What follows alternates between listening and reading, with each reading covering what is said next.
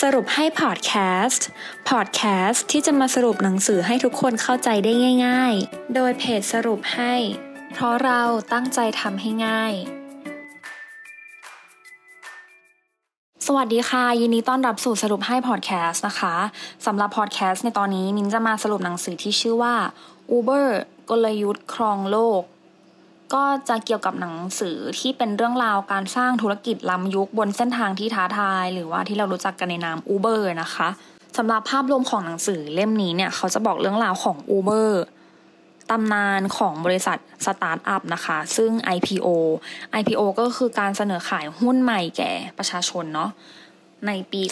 2019 ค่ะ เขาก็จะเล่าถึงประวัติของผู้ก่อตั้ง Uber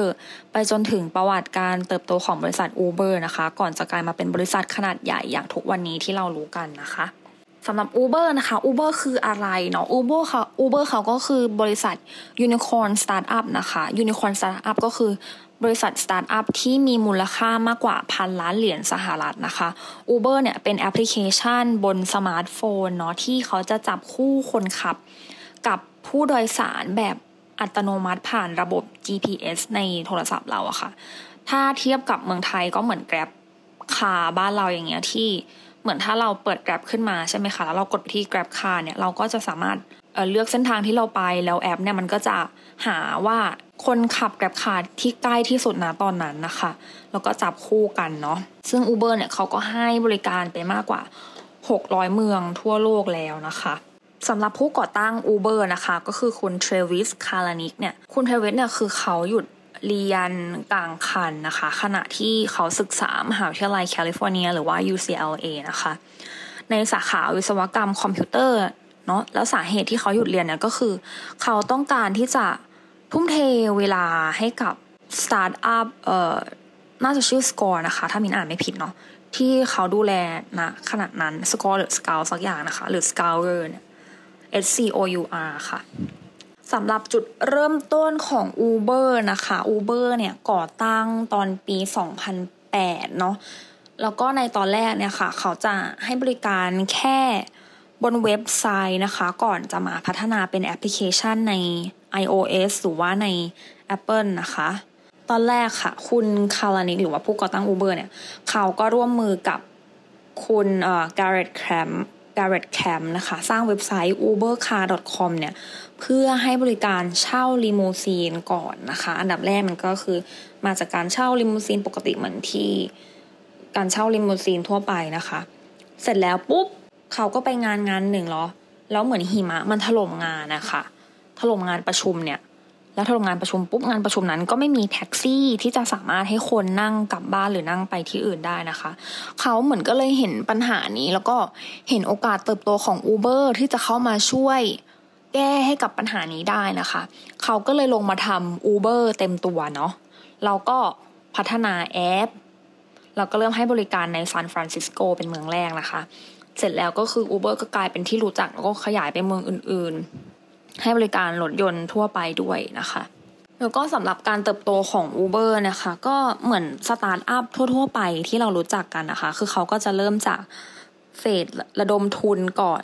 ก็คือหาเงินสดนะคะมาหมุนธุรกิจธุรกิจ Uber ของเขาเองนะคะ เสร็จแล้วเขาก็ขยาย Uber ส่วนใหญ่เขาก็จะเน้นการขยายไปที่เมืองใหญ่ ๆ ทั่วโลกก่อนนะคะ โดยการที่เขาขยายช่วงแรก ๆ เขาก็จะพยายามให้มีผู้ใช้งานมากนะคะ จน แบบมันติดตลาดประมาณนึงอะแล้วก็ทำการทดลองนะคะ มีการทดลองแตกธุรกิจอื่นด้วยนะนอกจากการเรียกรถนะคะ โดย Uber เนี่ยเขานิยามตัวเองว่าเขาเป็นบริษัทที่ขนส่งทุกอย่างนะคะ ไม่ว่าจะเป็นคนหรือสิ่งของอะไรก็ตามแต่ ซึ่งการทดลองเนี่ยค่ะมีทั้งที่การเป็นธุรกิจหลักแล้วก็ไม่สำเร็จจนต้องเลิกไปในที่สุดนะคะ การทดลองที่ Uber มีเนาะก็ก็ยังมีอย่างเช่น Uber Essential Uber Eats Uber Pool Uber Hop นะคะ Uber Essential ก็คือ ส่งสินค้าจากร้านสะดวกซื้อก็คือเราสั่งสินค้าในร้านสะดวกซื้อปุ๊บคนขับ Uber เขาก็จะไปขับออกมาให้เรานะคะ Uber Eats ก็คือส่งอาหารเหมือนพวก Grab Line Man Food Panda อะไรพวกนี้เนาะ Uber Pool ก็คือ Ride Sharing ก็เหมือนกับว่าสมมุตินะคะ เรามีรถที่เราขับอยู่แล้ว แต่ว่าเหมือนเราต้องการที่จะให้คนอื่นเขามานั่งในรถเราด้วยเหมือนเป็นการช่วยลดมลภาวะ ทางอากาศหรือว่าเพื่อเป็นการแบบ ใช้ยานพาหนะให้น้อยลงในโลกของเราอะไรเงี้ยมันก็เกิดกลายเป็น Uber Pool ขึ้นมาเหมือนถ้าเราจะไปในจุดหมายเดียวกันน่ะเราก็สามารถแบ่งที่นั่งของเราที่ยังเหลือในรถเราเนี่ยให้คนอื่นเขามาร่วมไปกับเส้นทางเรา เส้นทางเดียวกับที่เราจะไปได้นะคะ แล้วก็ Uber Hop Uber Hop ก็คือเป็นการฟิกซ์ไปเลยเส้นทางค่าโดยสารเท่าไหร่ตรงตัวไปเลยนะคะเออสำหรับในอนาคตนะคะ สิ่งที่ Uber มองไว้ก็คือ ที่จะมาแทน Uber เนี่ยคิดว่าเป็นรถยนต์ขับเองได้เนาะคิดว่าหลายคนอาจจะเคยเห็นผ่านโซเชียลมีเดียต่างๆ มาแล้วนะคะ เป็นสิ่งที่ Uber เขากลัวแล้วก็เป็นอนาคตของ Uber อีกด้วยนะ Uber เขาก็จะมองว่าบริษัทไหนที่มีฐานลูกค้า เทคโนโลยีเงินทุนเนี่ยสามารถเข้ามาแทนที่ Uber ได้ทุกเมื่อเลยนะคะ จึงเป็นสาเหตุที่ทำให้ Uber เนี่ย เขาต้องพัฒนาเทคโนโลยีรถยนต์ขับเองได้ของตัวเองเลยเนาะไม่อย่างนั้นนะคะ Uber ก็จะมีโอกาสที่จะถูก disrupt เนี่ย เช่นเดียวกับที่ Uber เขาไปทำกับแท็กซี่นะคะก็จบไปแล้วนะคะสำหรับประวัติคร่าวๆของ Uber นะคะ ถ้าเกิดว่าใครอยากจะติดตามประวัติของ Uber มากกว่านี้นะคะ ก็สามารถเข้าไปดูหนังสือ Uber กลยุทธ์ครองโลกได้นะคะ เพื่อที่จะ มินว่าจะมองเป็นไอเดียของคนที่กำลังคิดอยากจะทำธุรกิจ แต่ว่าไม่รู้จะทำอะไรนะคะ อยากให้เริ่มจากการสังเกตปัญหาของสิ่งรอบตัวที่ยังไม่ถูกแก้นะคะ แล้วก็ลองนำมาคิดว่าเราจะแก้ปัญหานั้นเนี่ยได้ยังไงบ้างด้วยทรัพยากรที่เรามีนะตอนนี้ก่อนเนาะมันก็อาจจะเกิดเป็นธุรกิจใหม่ก็ได้ขึ้นมานะคะ